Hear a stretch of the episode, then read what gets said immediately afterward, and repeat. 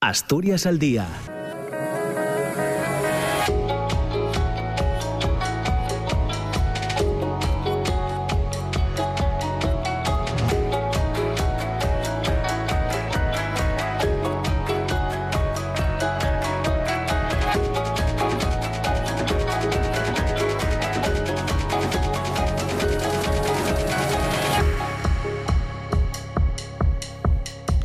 Hola, ¿qué tal? ¿Cómo está? Muy buenos días. Son las 9 de la mañana y dos minutos. Comienza Asturias al día, programa de opinión, de tertulia, de conversación, de intercambio de ideas y reflexiones cada mañana, ya saben, entre las 9 y las 10 en la radio pública en eh, RPA.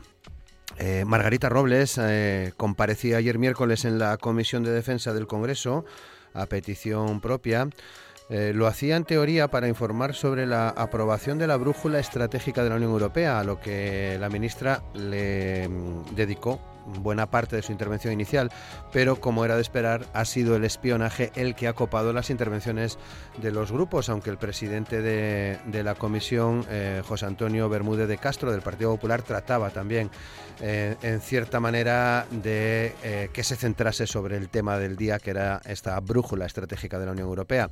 La ministra Robles alabó el trabajo que realiza el Centro Nacional de Inteligencia, también tuvo palabras de agradecimiento hacia la directora del CNI, Paz Esteban, que comparece precisamente hoy en la, eh, en la comisión de, secretos del Estado, pese a que antes de entrar eh, en esa eh, Margarita Robles, antes de comparecer, evitaba un respaldo, digamos, expreso, según relatan hoy distintos medios de comunicación. En cualquier caso, decía que la directora del CNI está teniendo que aguantar estoicamente imputaciones que no se corresponden con la realidad y en la Comisión de Gastos Reservados podrá decir lo que considero oportuno con arreglo a la ley.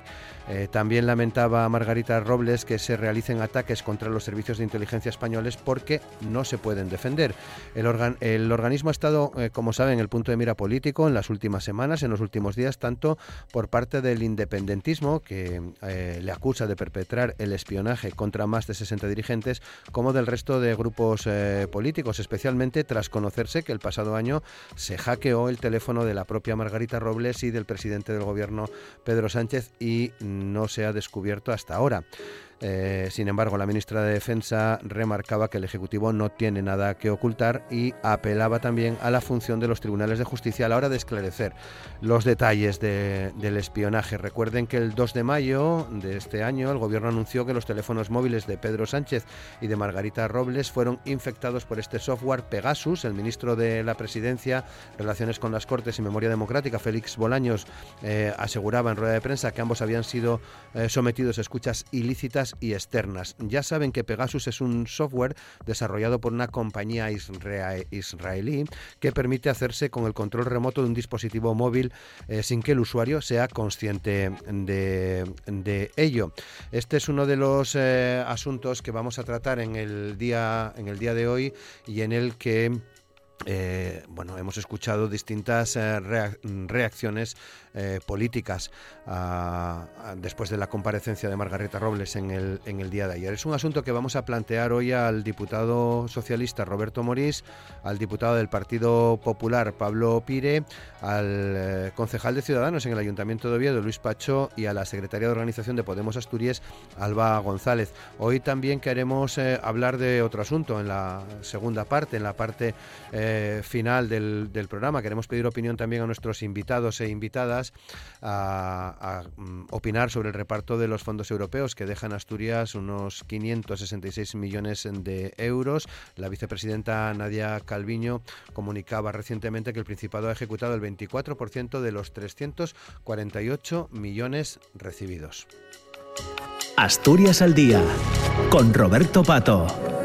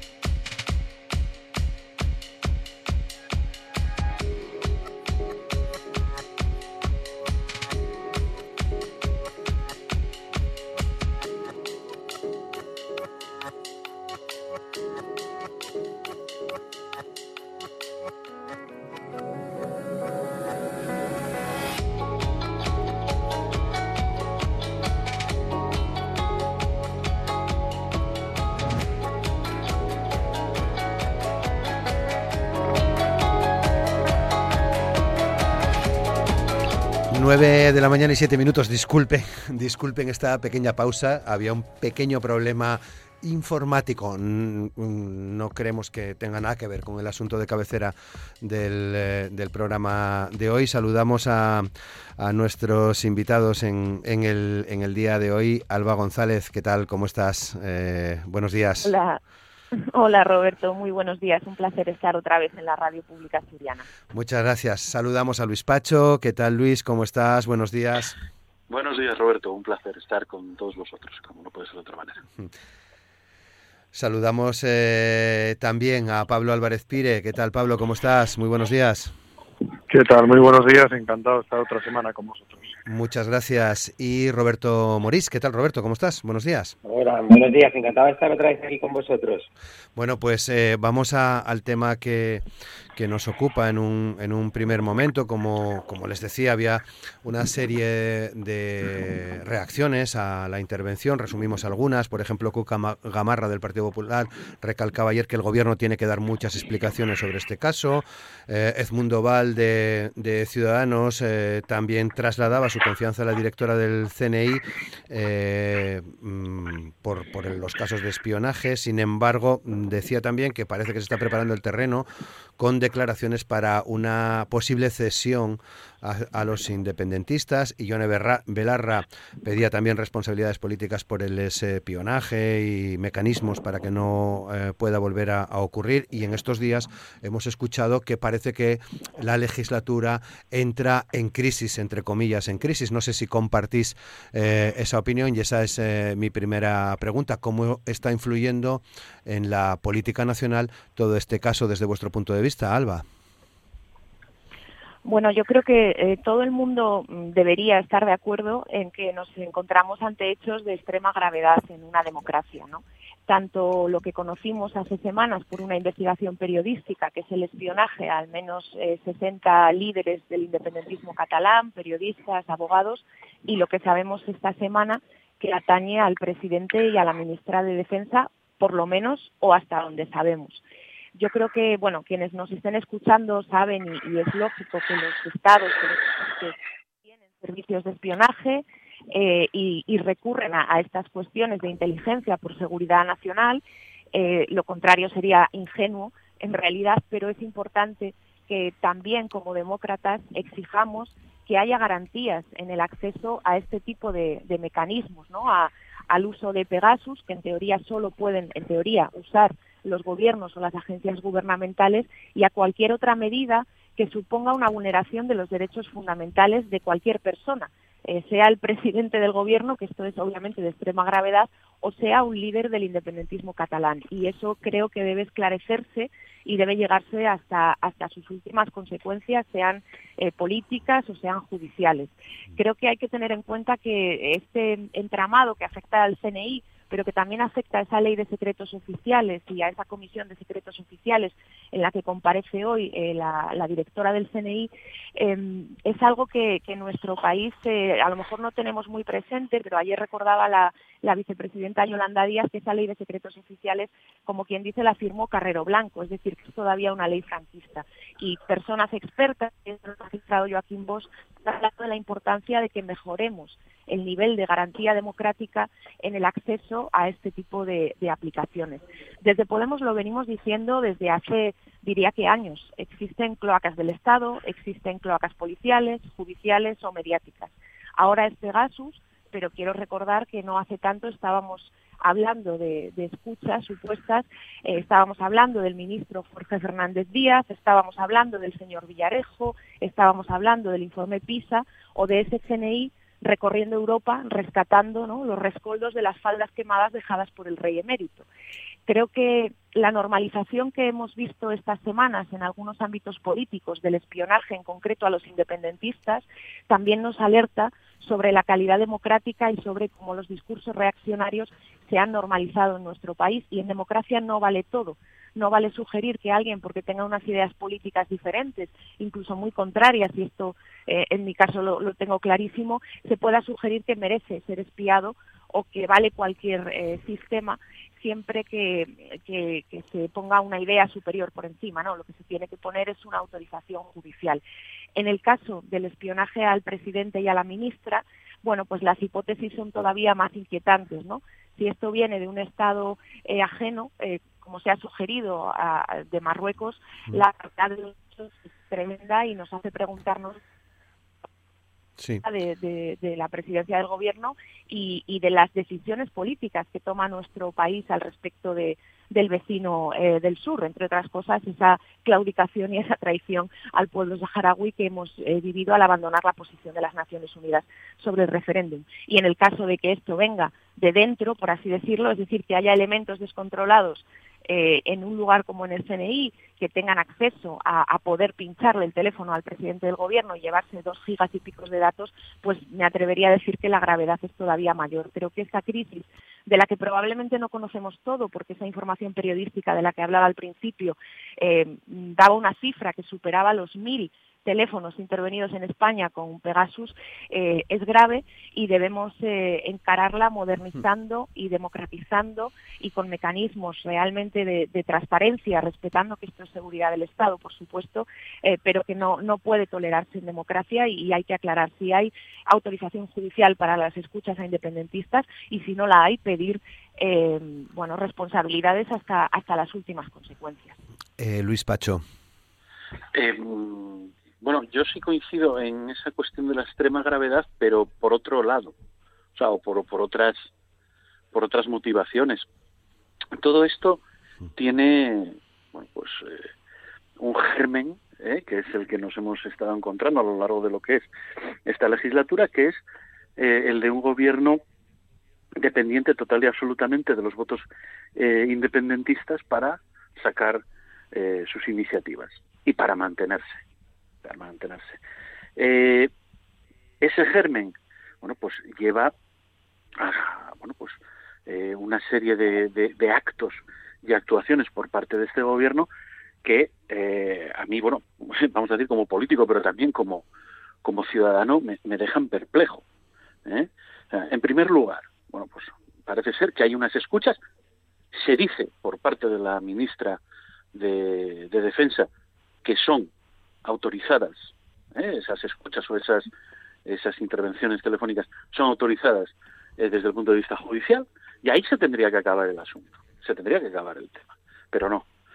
¿eh? Mandamos al señor Bolaños a, a Cataluña para eh, arreglar el asunto porque tenemos una votación muy importante en ciernes.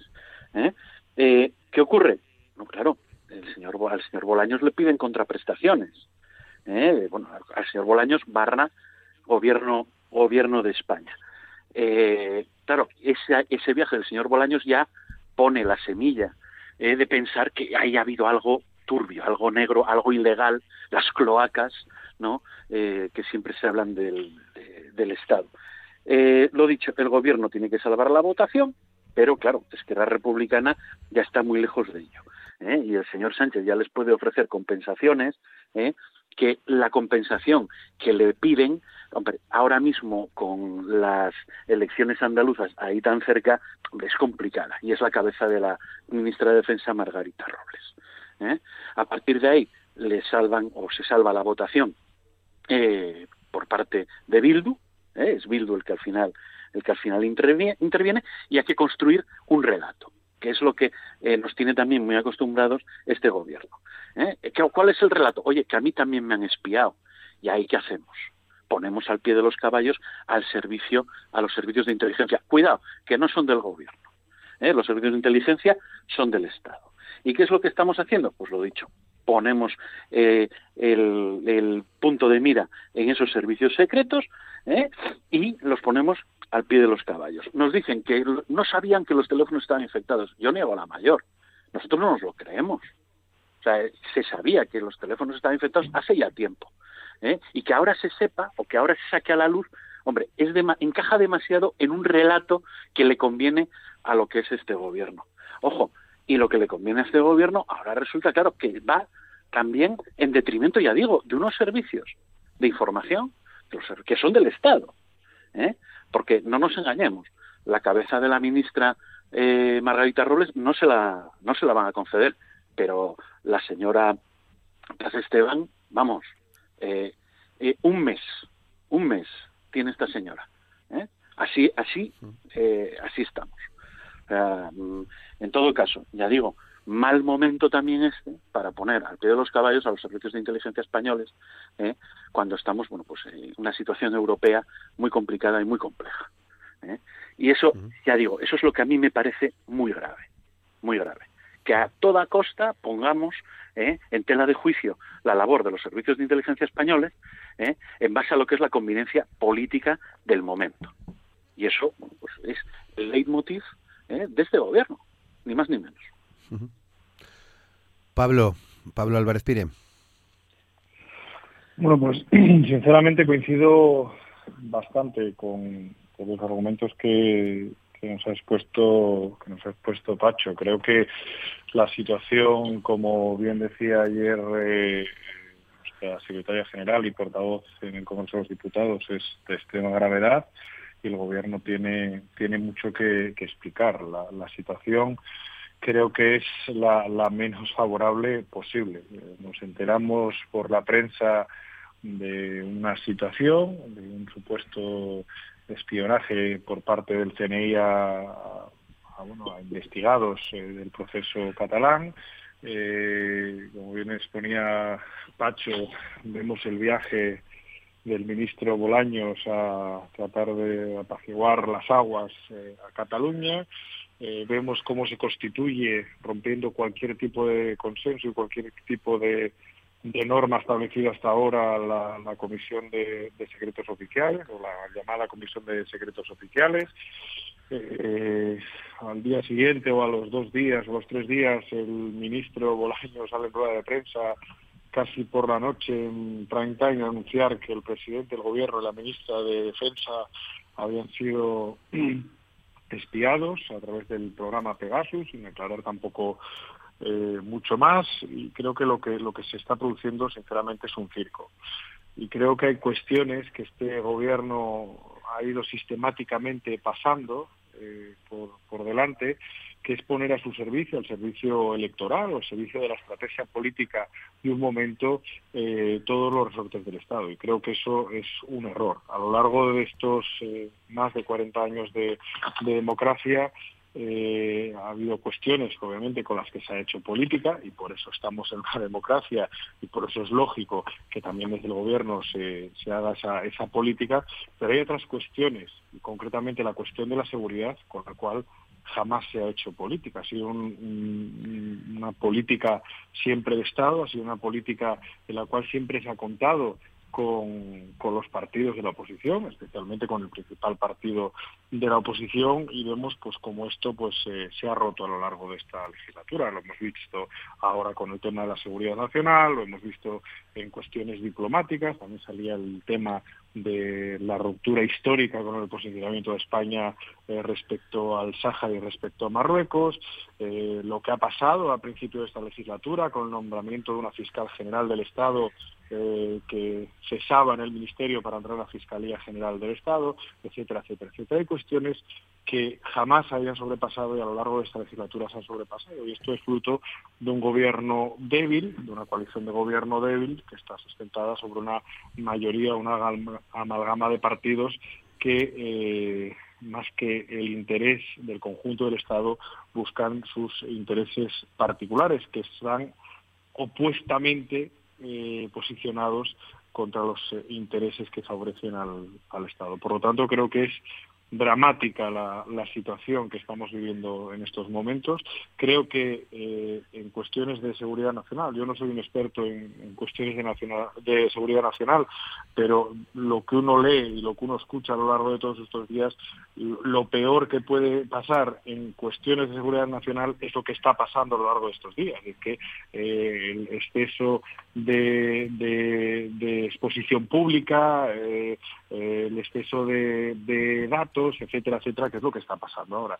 Oiga, hay unos controles por parte, en este caso, eh, del, Tribunal Supremo, hay un, magistrado dedicado exclusivamente a autorizar cualquier tipo de actuación eh, por parte del CNI. Hay una comisión eh, la llamada Comisión de Secretos Sociales en el Congreso de los Diputados, si ahí se determina que no se han hecho las cosas como se han tenido que hacer, pues que se establezcan los protocolos o que se tomen las medidas necesarias. Pero no es una cuestión de que llevemos 15 días abriendo la prensa y leyendo exclusivamente sobre Pegasus, sobre el CNI, sobre la directora del CNI, sobre en estos últimos 15 días hemos sabido más eh, sobre los servicios de inteligencia de este el país que los últimos 40 y creo que, eso es porque no se están haciendo las cosas bien por parte del gobierno, porque los servicios de inteligencia también son llamados los servicios secretos y los servicios secretos su papel es un papel discreto y principalmente seguridad del Estado, para garantizar precisamente la, seguridad del Estado. Y los Estados democráticos, como es España, tienen los suficientes mecanismos de control para evitar que se cometan eh, cuestiones alejadas de la, de la legalidad. Roberto. Bueno, en primer lugar me gustaría destacar el compromiso con la transparencia eh, del Gobierno, poniendo en conocimiento lo que ha pasado, ¿no? De la opinión pública y, por supuesto, de la justicia, porque se ha puesto en conocimiento de la justicia dos informes técnicos del Centro Criptológico Nacional, como sabéis, en los que se detectan dos intrusiones, ¿no? El teléfono móvil del presidente y de la ministra de Defensa, realizadas en mayo y junio del, año pasado. Por lo tanto, hay que remarcar, lo primero, que estamos ante una intervención eh, ilegal que se conoce, como sabéis, por una verificación que está en curso. Por lo tanto, estamos ante hechos contrastados, no estamos ante suposiciones, ¿eh? estamos ante hechos eh, contrastados, unos hechos que, como sabemos, son de enorme gravedad, que son ajenos a las instituciones estatales y que están totalmente fuera de la ley. Por eso la justicia debe investigar, ¿no? Para conocer toda la verdad y por eso se está aportando toda eh, la información. Es decir, que es importante remarcar que estamos ante intervenciones ilícitas y externas, como ya señaló el ministro de la presidencia. Hay que proteger la seguridad de las comunicaciones y la privacidad de las personas y por eso el Gobierno está desarrollando medidas para fortalecer los protocolos de seguridad de todas las comunicaciones. ¿eh? España es un Estado de Derecho avanzado y no podemos poner eso en duda. No hay un compromiso total con la, con la verdad, con la defensa del Estado de Derecho y con, y con las instituciones. Y a partir de aquí nadie pone en tela de juicio el, el CNI, es decir, que lo que hace el Gobierno es dar a conocer una información sensible que, como sabéis, afecta al gobierno y afecta a España y eh, queda claro que se eh, trata de un ataque eh, externo y es algo bueno, pues que lógicamente se tiene que saber. Por eso tenemos que apelar también a la, a la responsabilidad. ¿no? Acabamos de, escuchar ahora en las intervenciones precedentes vincular esto, por ejemplo, con votaciones en el Congreso. La votación en el Congreso, a la que hacía alusión ahora Luis Pacho, es una votación que hemos sacado adelante a pesar de Esquerra, a pesar de Ciudadanos y a pesar del Partido Popular y parece que estamos hablando de, de, votaciones en abstracto o, o votaciones que no sabemos muy bien para qué son o no. Estamos hablando de votaciones que sacamos adelante semana tras semana en el Congreso de los Diputados que afectan a todos los españoles y a todas las españolas, que afectan a la ciudadanía y concretamente esa votación era la votación para convalidar el Real Decreto de medidas de respuesta a la crisis generada por la guerra de Ucrania. Es que parece que aquí se nos llena la boca diciendo que si los apoyos, que si cómo sacamos las votaciones, no, sacamos semana tras semana al Gobierno, al Congreso, todas las votaciones, votaciones de leyes, de reales decretos que afectan a la ciudadanía. Y una tan importante como esta, que era convalidar el Real Decreto de medidas en respuesta a la crisis, que no contó ni con el apoyo de ciudadanos ni con el apoyo del Partido Popular, ni con el apoyo de Esquerra Republicana. Así que yo llamaría, apelaría a la responsabilidad y no escuchar lo que venimos escuchando unos días atrás, por, por ejemplo, por el principal partido de la oposición, que está poniendo en tela de juicio todas estas cuestiones que están saliendo en torno a esta investigación, poniendo en duda el papel de las instituciones del Estado y el propio papel del Estado de Derecho. Bueno, pues eh, parece claro que hay alguna modificación en las relaciones, tanto, Roberto, en el seno del gobierno como con, los grupos de, de, la, de la oposición, ¿no? Nosotros eh, queremos apelar a la unidad en todo momento, es decir, estamos en el momento de conocer qué ha pasado, de dejar a la justicia eh, actuar, de tener toda la información, de que haya toda la transparencia en torno a esto. Ahora se está dando esta comparecencia en el Congreso de los Diputados, como sabéis, y a partir de ahí lo que toca es avanzar y hago un llamamiento a la unidad, a la responsabilidad y a la defensa del Estado de Derecho. Alba. Bueno, yo escuchaba con preocupación a, los compañeros del Partido Popular y Ciudadanos que eh, parecen tener o sentir más alarma porque el gobierno de coalición pacte diferentes normas con eh, los partidos democráticamente elegidos y representados en el Congreso que por el hecho de que se puedan estar produciendo escuchas ilegales o vulneración de derechos fundamentales eh, de la ciudadanía. Y lo he dicho antes, sea independentista, sea versale o sea conservadora. esto es una vulneración de derechos que tiene que esclarecerse para saber si hay respaldo judicial o no y el, el relato en realidad es eh, algo con lo que has eh, abierto tú, Roberto, ¿no? Este, este, discurso del agotamiento de la legislatura. Por suerte, en esta tertulia hemos escuchado que el gobierno de coalición es un gobierno débil y no ilegítimo, como situó ¿no? en, un relato claro Pablo Casado, el antiguo líder del Partido Popular, y por supuesto la, la ultraderecha. ¿no? Y creo que ese uso de palabras gruesas en este contexto de cuestionar la legitimidad de un gobierno simplemente porque no es tuyo en esos términos es grave porque pasamos por alto eh, los verdaderos boquetes a, las garantías democráticas, como pueda ser eh, que se dé por sentado que al independentismo se le puede espiar, ¿no? Al margen de las consideraciones que cada cual tenga de esa posición política o de, o de, o de lo que digan los tribunales, ¿no? que son quienes en último término eh, deben, deben decirlo. Creo que, pedir eh, transparencia y pedir la modernización de los mecanismos con los que la seguridad nacional nos protege a todas y a todos no es poner en, en jaque o poner en la picota a esos servicios de seguridad, al contrario.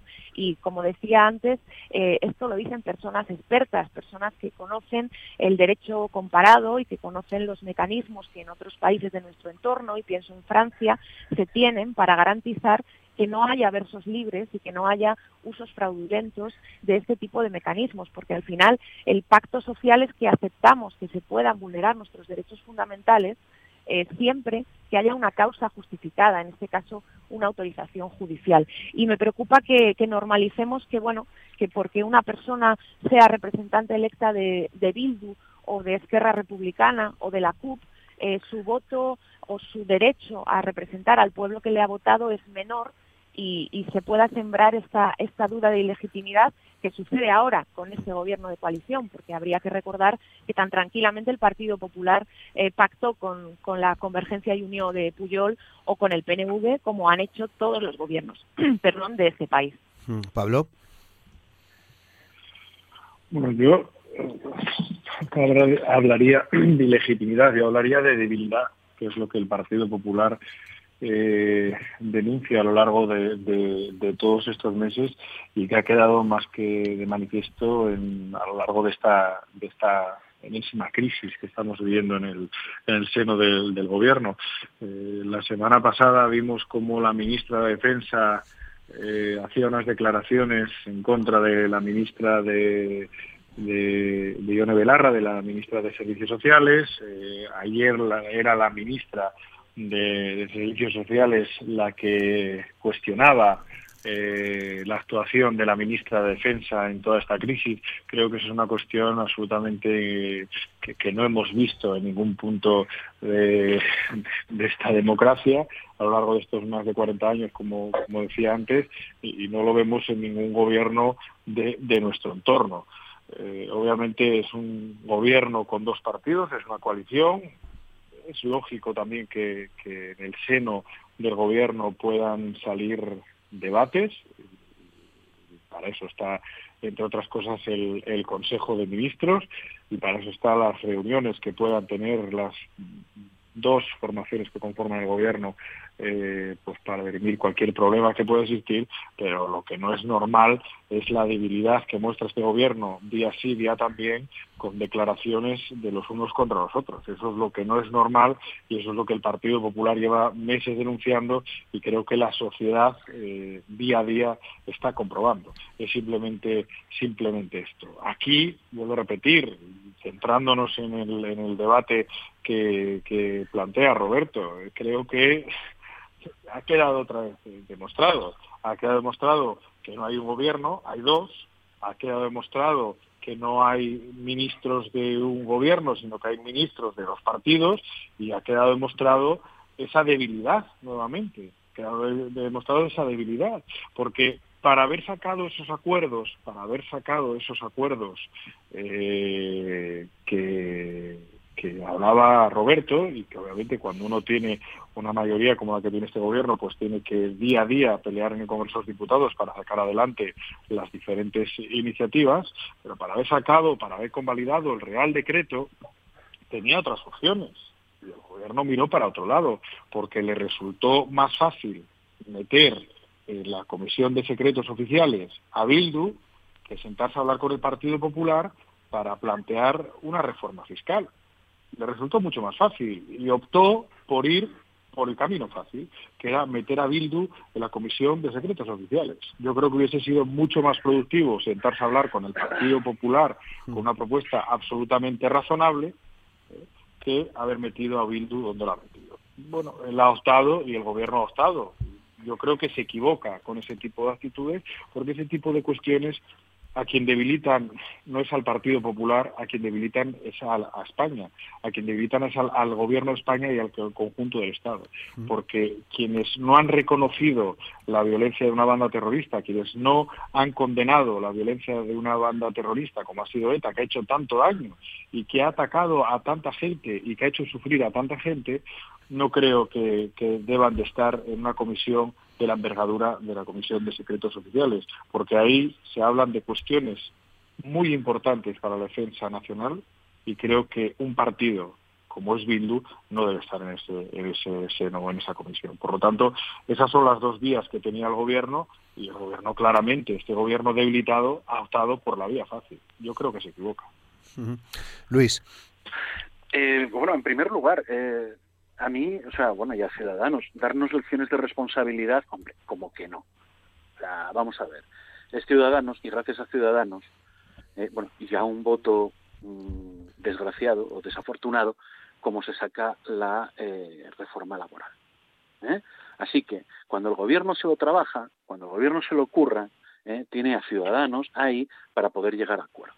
Esa es la realidad. ¿Eh? Y lo que decía Pablo, sí es cierto, si es que es más cómodo llegar a pactos con las nacionalistas. ¿Por qué? Porque ellos tienen claro lo que quieren, porque ellos tienen claro las necesidades y lo que son sus prioridades. Y este gobierno está dispuesto a darlas. Pero vamos, dar lecciones de responsabilidad a ciudadanos, hombre, por favor. O sea, eso a mí me parece ya, vamos, me parece demasiado. En todo caso, también yo querría hacer referencia a una, bueno, cuando, a una comparecencia, bueno, a una a unas palabras de, Margarita Robles, de la ministra de Defensa, hace pocos días en, el hemiciclo, en el que decía, ¿qué tiene que hacer un gobierno? ¿Qué tiene que hacer un Estado al que se le declara la independencia?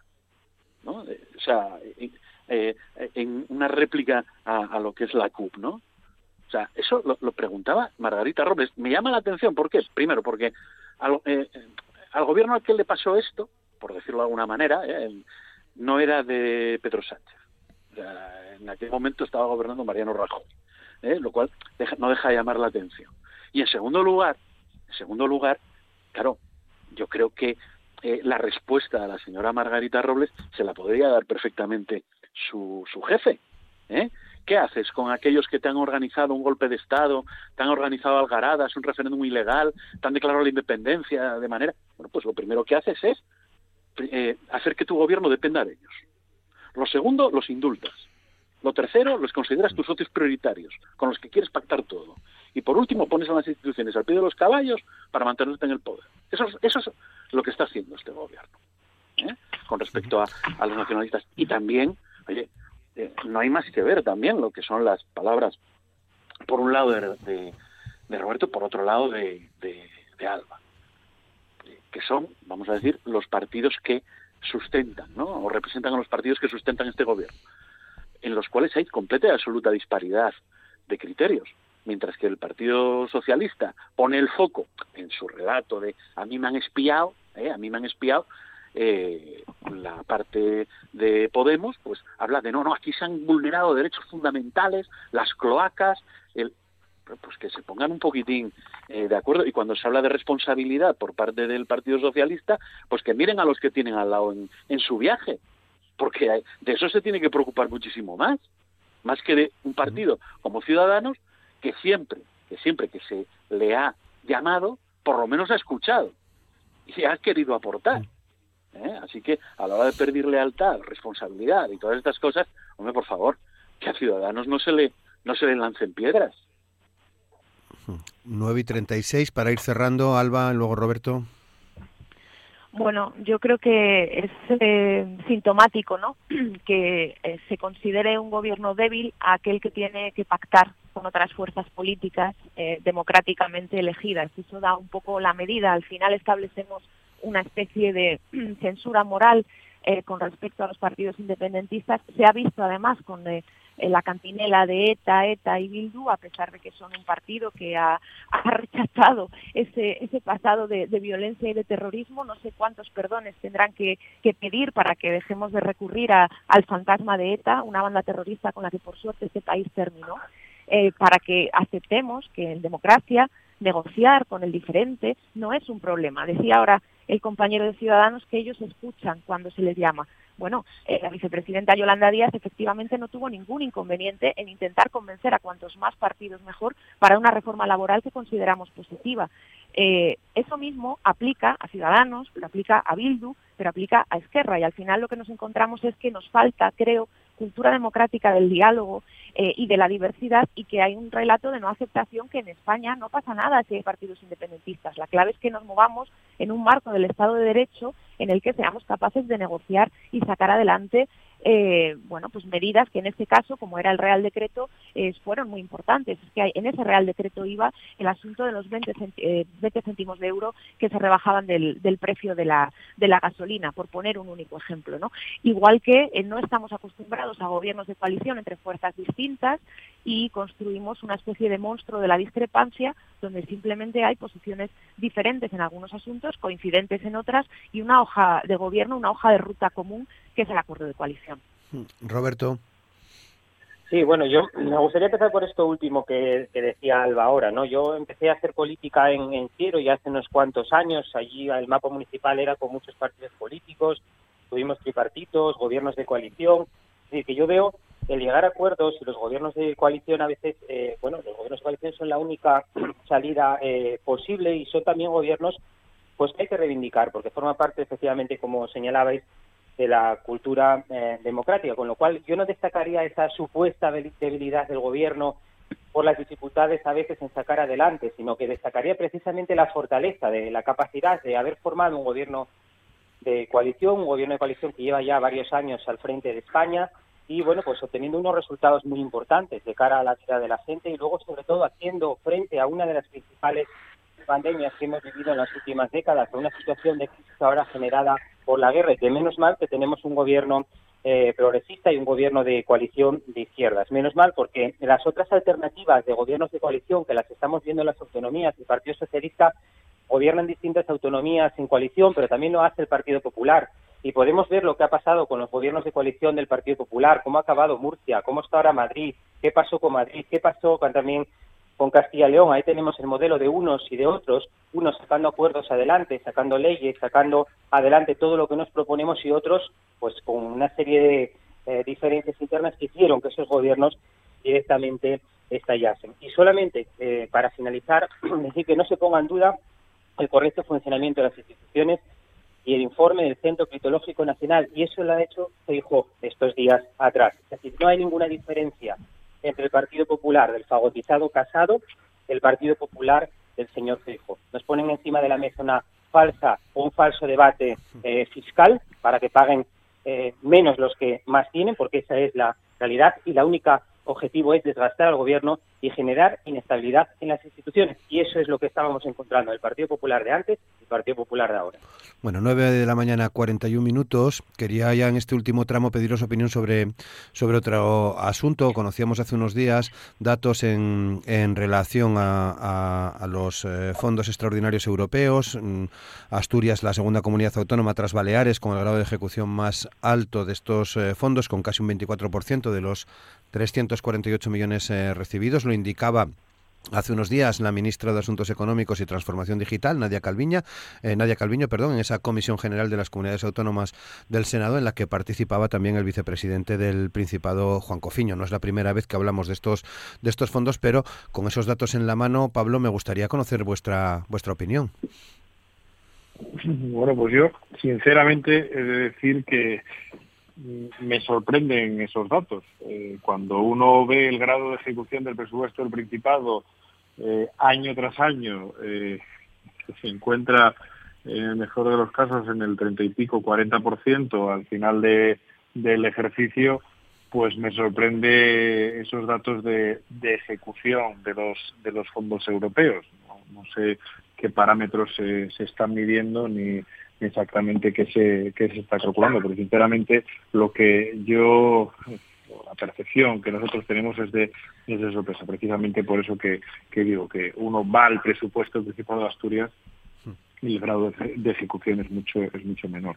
Creo que los fondos europeos, lo hemos hablado aquí muchas veces, es un instrumento eh, muy importante, es un instrumento muy importante, eh, es un instrumento que Europa pone al servicio principalmente de las eh, pequeñas, medianas empresas, de los que generan eh, puestos de, trabajo para poder paliar la, crisis sufrida, por la pandemia de la, de la COVID y creo que es eh, en ellos en el que debe de recaer el mayor de los pesos a la hora de gestionar esos, esos fondos europeos, porque son quienes han pasado las mayores dificultades y son quienes tienen que, aprovecharlo para poder eh, transformar sus empresas, transformar sus sus eh, generadores o generadoras de, puestos de trabajo para ser más eh, competitivos en este mercado que tenemos actualmente, que obviamente pues también se ha habido, visto agravado por la situación internacional, ya no solo de la guerra, sino de esta crisis que estamos viendo de suministros y bueno, un largo etcétera de problemas eh, económicos o macroeconómicos que a día de, a día de hoy nos afectan mucho. Por lo tanto, sorpresa por el grado de ejecución, no, no sé qué parámetros eh, se, han medido, como decía, y eh, pedirle al gobierno que esos fondos lleguen realmente a quienes tienen que llegar para que puedan poner en marcha todos los mecanismos de transformación para dar eh, fuerza a esa salida de la, de la crisis de la crisis económica que estamos viviendo. Luis. Bueno, yo yo cuando me hablan de los fondos Next Generation eh, al final hablo un poco desde la experiencia, ¿no? teniendo en consideración que en el gobierno de Oviedo, concretamente en el Servicio de Edificios y Patrimonio, que es el que es el que llevo yo, el que tengo la competencia, pues eh, hemos tenido o estamos gestionando eh, dos líneas de ayuda para bueno, pues para la rehabilitación de, edificios públicos, para hacerlos más sostenibles desde el punto de vista energético y más accesibles, ¿no? Entonces, yo yo como veo este tipo de ayudas, ¿no? Sin meterme en el grado de ejecución o, no, ¿no? Pues, hombre, eh, al principio estábamos bastante, eh, bueno, expectantes a lo que iban a ser estas ayudas, teniendo en cuenta que tenemos muchos edificios, 200 edificios tenemos en, Oviedo, incluyendo colegios y, escuelas infantiles, y al final, bueno, pues eh, solo te dejan actuar en dos edificios, ¿no? entonces, bueno, mmm, quiero decir, ese dicho que se dice, no, al cocer todo mengua, bueno, pues al final lo que acabamos diciendo es, seleccionar aquellos edificios que eran más ineficientes, sobre todo para tratar de que te concedan la ayuda, pero luego cuando ves las bases, claro, también te das cuenta de que ostras, te apuran mucho en los te apuran mucho en los plazos para primero para presentar la candidatura que te den esos fondos y en segundo lugar te apuran mucho eh, con respecto a los plazos que tienes que presentar y que tienes que cumplir para, para que te concedan la ayuda a la hora de hacer licitaciones y contrataciones. ¿Qué quiero decir también con eso? Hombre, pues que estamos en una situación eh, económica muy complicada, motivada por la pandemia, motivada por la guerra de Ucrania, estamos en una situación muy complicada a la hora de la volatilidad de los precios. Insisto en que hablo sobre las líneas que, a mí me ha tocado gestionar, ¿eh? porque es sobre todo lo que yo conozco. Y claro, cuando te cuesta tanto licitar y te cuesta tanto tiempo y te, tienes muchas posibilidades por la situación que tienes ahora de que te queden contratos desiertos, hombre, cabe hacer una reflexión y es, ¿no sería necesario modificar las leyes de contratación eh, que hoy están vigentes para, bueno, pues para adaptarse a estas situaciones que vivimos? Y me parece, bueno, hasta cierto punto incomprensible que nadie diga nada en, absoluto acerca de, de la poca capacidad de ejecución que tenemos en las administraciones hoy en día. Nada más por mi parte, Roberto. Vale, Alba. Eh, bueno, yo creo que eh, en primer lugar eh, hay que poner en valor la relevancia de este mecanismo, ¿no? de los fondos Next Generation y de cómo se han articulado como una respuesta en realidad solidaria y más justa a la crisis que la que se vivió, por ejemplo, en el seno de, la Unión Europea en la crisis anterior, ¿no? Con esa troika arrasando Grecia y a quien se le ponía por delante y a España casi casi de milagro. Y es de agradecer que el Partido Popular se exprese a favor de de esta manera y este mecanismo de reparto cuando en su momento en las negociaciones eh, torpedeó en Europa la posición del gobierno de coalición que era precisamente que los fondos fueran así, ¿no? Eh, creo que el hecho de que Asturias sea una alumna aventajada en esta ejecución de los fondos es positivo porque para eso es el mecanismo en realidad y se deben a su funcionamiento. Es decir, los fondos Next Generation eh, se tienen que, adjudicar y se tienen que ejecutar desde el año pasado, que se empezaron a librar desde el año 21 hasta el año 23. Probablemente el hecho de que la Comisión Europea tenga un control sobre estos fondos eh, desde el minuto uno muy, muy estricto y que, haya sido eh, muy riguroso el proceso para, para pedir la financiación explica que haya estos niveles de, ejecución. Sin embargo, desde Podemos Asturias vemos con preocupación el, histórico ¿no? del propio gobierno del Principado, de Barbón y, en décadas previas, en efectivamente ejecutar las cuestiones. ¿no? Por ejemplo, eh, hace unas semanas, si no recuerdo mal, el, diputado eh, Ricardo Menéndez Salmón le preguntaba al presidente por el Museo de Bellas Artes, cuya ampliación podría financiarse con cargo a estos fondos Next Generation siempre y cuando seamos capaces de llevarla adelante hasta el año 23. Si nos ponemos en horizontes como el año 25, estamos perdiendo recursos. Y ahí sí que creo que el, el Principado tiene un déficit en ejecución, aunque adjudique mucho, aunque presupueste mucho, y por supuesto en plazos para terminar eh, obras estructurales. Lo estamos viendo esta semana con el soterramiento de, de Yangreu. Por otro lado, creemos que, que el Principado ha desaprovechado mecanismos importantes vinculados a los fondos Next Generation, como son los PERTE, que permiten orientar mejor las políticas estratégicas y favorecer esa colaboración de la inversión pública y del acceso de la financiación a la financiación, perdón, por parte de las empresas que, el propio presidente afirmó desconocer y que solo Euskadi y Valencia están por ahora aplicando y en el caso asturiano pues la posibilidad de, un PERTE industrial o de un PERTE vinculado al patrimonio habría sido estratégico. Así que bueno, confiamos y, por las fechas y por mi propia experiencia en lo que fue la solicitud de los eh, de estos fondos europeos, de los proyectos eh, a la Unión Europea Europea, deberíamos acabar este año 2022 con una ejecución notablemente mayor que el 24%, aunque no vayamos mal, supongo que es verdad que este segundo año será en el que se le dé un apurón y un impulso mayor a, la libranza de fondos y, a su adjudicación eh, y a su ejecución, pero eh, hablemos de este asunto yo diría que en octubre y noviembre para valorar realmente si el Gobierno de Asturias eh, se va a poner las pilas o al final vamos a, desaprovechar recursos de los fondos Next Generation. Mm, Roberto.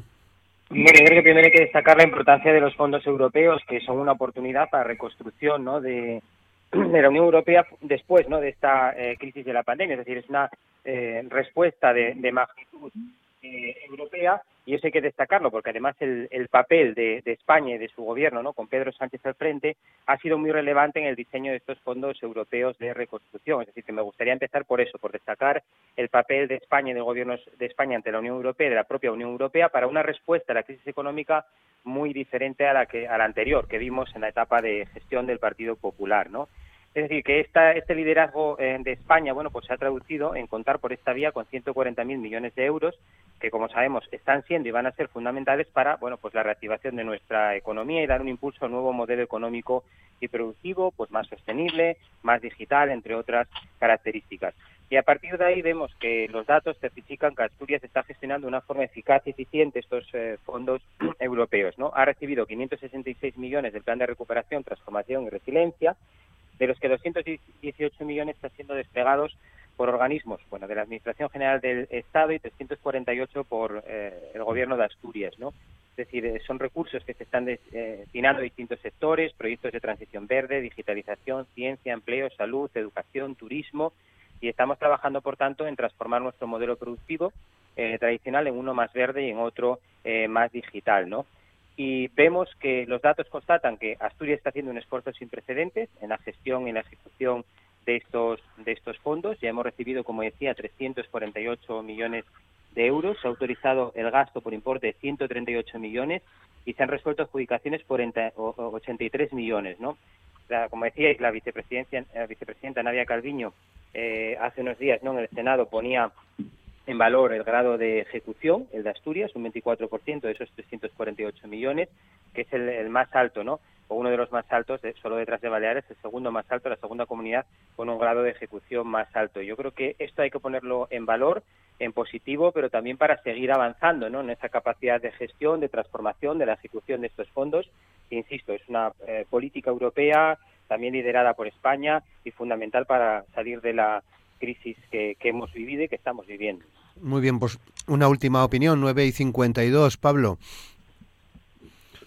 Bueno, yo, yo creo que, que eh, Roberto, sinceramente, poco más podemos decir eh, al, respecto. Creo que los fondos europeos eh, son un buen mecanismo, son un mecanismo necesario, que por mucho que la izquierda de este país se empeñe fueron puestos en marcha por un gobierno del Partido Popular Europeo, en constante contacto con eh, su familia política también en España, que es el Partido Popular de España, y creo que eso por mucho que repitan y por mucho que digan, la realidad es la realidad. E insisto, es un buen instrumento que debe de llegar a quien debe de llegar, que debe de ejecutarse a la mayor brevedad posible y que creo que los datos de ejecución de este gobierno del Principado de etcétera, no pues son, pues ahí aumenta. sí, perdón, perdón Pablo. Sí, adelante. Porque, eh, insisto, creo que el, grado de ejecución de los fondos eh, por parte del, del, Principado, fondos propios o fondos europeos, eh, nunca son buenos. me sorprende eh, los datos que el otro día la vicepresidenta eh, exponía en el, en el Senado y creo que sin duda coincido con Pacho, el, grave problema que tenemos en el conjunto de las administraciones precisamente ese, ese grado de, ejecución, en, la cantidad de recursos que año que tras año se pierden para que lleguen a, a los ciudadanos. Por lo tanto, buen instrumento, desgraciadamente creo que en ocasiones eh, mal ejecutado. Muy bien, eh, Pacho también, 9.54, muy breve, por favor. Coincido en que efectivamente con Pablo que, es un buen instrumento. Lo que pasa, insisto, eh, no tenemos muchas veces las herramientas suficientes para, para aprovecharlos. Eh, sin ir más lejos, en el servicio mío, perdonad que siempre lo lleve a mi a mi terreno, pero es la realidad. para poder sacar las dos líneas de actuación he tenido que comprometer el 35% de los recursos humanos de mi departamento y eso para mirárselo. Alba. Bueno, creo que es evidente que la contratación pública también merece una pensada y desde luego cuando tenemos muchos recursos es importante también tener mucho personal, así que me alegra escuchar a, a PP y Ciudadanos reivindicando eh, pues probablemente la necesidad de crecer en empleo público, que es algo que este país no puede hacer como debería, entre otras cosas por, eh, por la, ley Montoro ¿no? y, las eh, tasas y los regímenes de reposición.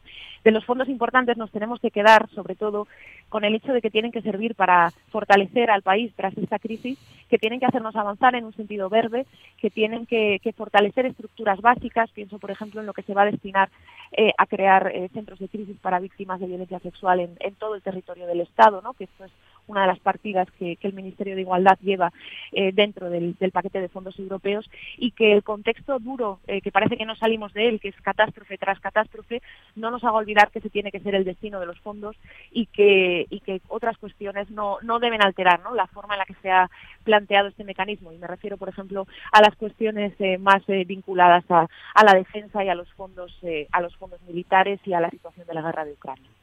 Eh, y Roberto Morís, ya para terminar. decía ahora el compañero Pire del Partido Popular que bueno pues le sorprende el grado de ejecución de, estos fondos europeos. En Asturias no nos ha dicho eh, si le alegra, espero eh, que sí, porque bueno tenemos que hacer, seguir haciendo seguimiento y ejecutando, pero España ha sido el primer país en comenzar a recibir los fondos europeos, los está desplegando con rapidez y eficacia y en ese contexto destaca también la gestión del Gobierno de Asturias en la ejecución de esos, de esos fondos, que son al final recursos para ponerlos a disposición de la gente y del sector productivo, y en eso estamos, en gestionar bien estos fondos para salir de la crisis. Muy bien, pues eh, llegamos al final del, del programa. Eh, un placer, como siempre, escucharos. Eh, Alba muchas gracias por compartir eh, esta mañana con nosotros. Muchas gracias. Gracias, Roberto. Eh, Luis, eh, también muchas gracias por estar esta mañana con nosotros en el programa. Buen día. Muchas gracias a vosotros. Buenos días a todos. Y Pablo, muchas gracias también por, por estar esta mañana con nosotros. Gracias. Muchas gracias, Roberto. Y Roberto, muchas gracias también por compartir este tiempo de hoy con, con todos nosotros. Muchas gracias. Muchísimas gracias, buenos días. Y a todos ustedes, ya saben que mañana viernes eh, estaremos en la Junta General del, del Principado eh, haciendo el programa desde, desde allí, desde, desde el Palacio de la, de la Junta General, como venimos eh, haciendo ya desde hace un montón de, de semanas. Hemos invitado a todos los grupos que tienen representación en la Cámara a hablar mañana de cuestiones que tienen que ver con, con, la, con la salud y con la sanidad. Así que ya saben, les emplazamos, les esperamos mañana a partir de las 9 de la mañana, hora de arranque de este programa de opinión, de tertulia, de conversación y de intercambio de ideas y reflexiones que tenemos todos los días en la radio pública entre las 9 y las 10. Y mañana estaremos eh, desde la Junta General del Principado. Un saludo también de Amor Argüelles y Javi Palomo, que son los técnicos de sonido que hoy están al otro lado del cristal en el, en el programa de hoy. Y a todos ustedes, lo dicho, les esperamos mañana. Que tengan en cualquier caso un feliz eh, jueves. Hasta mañana.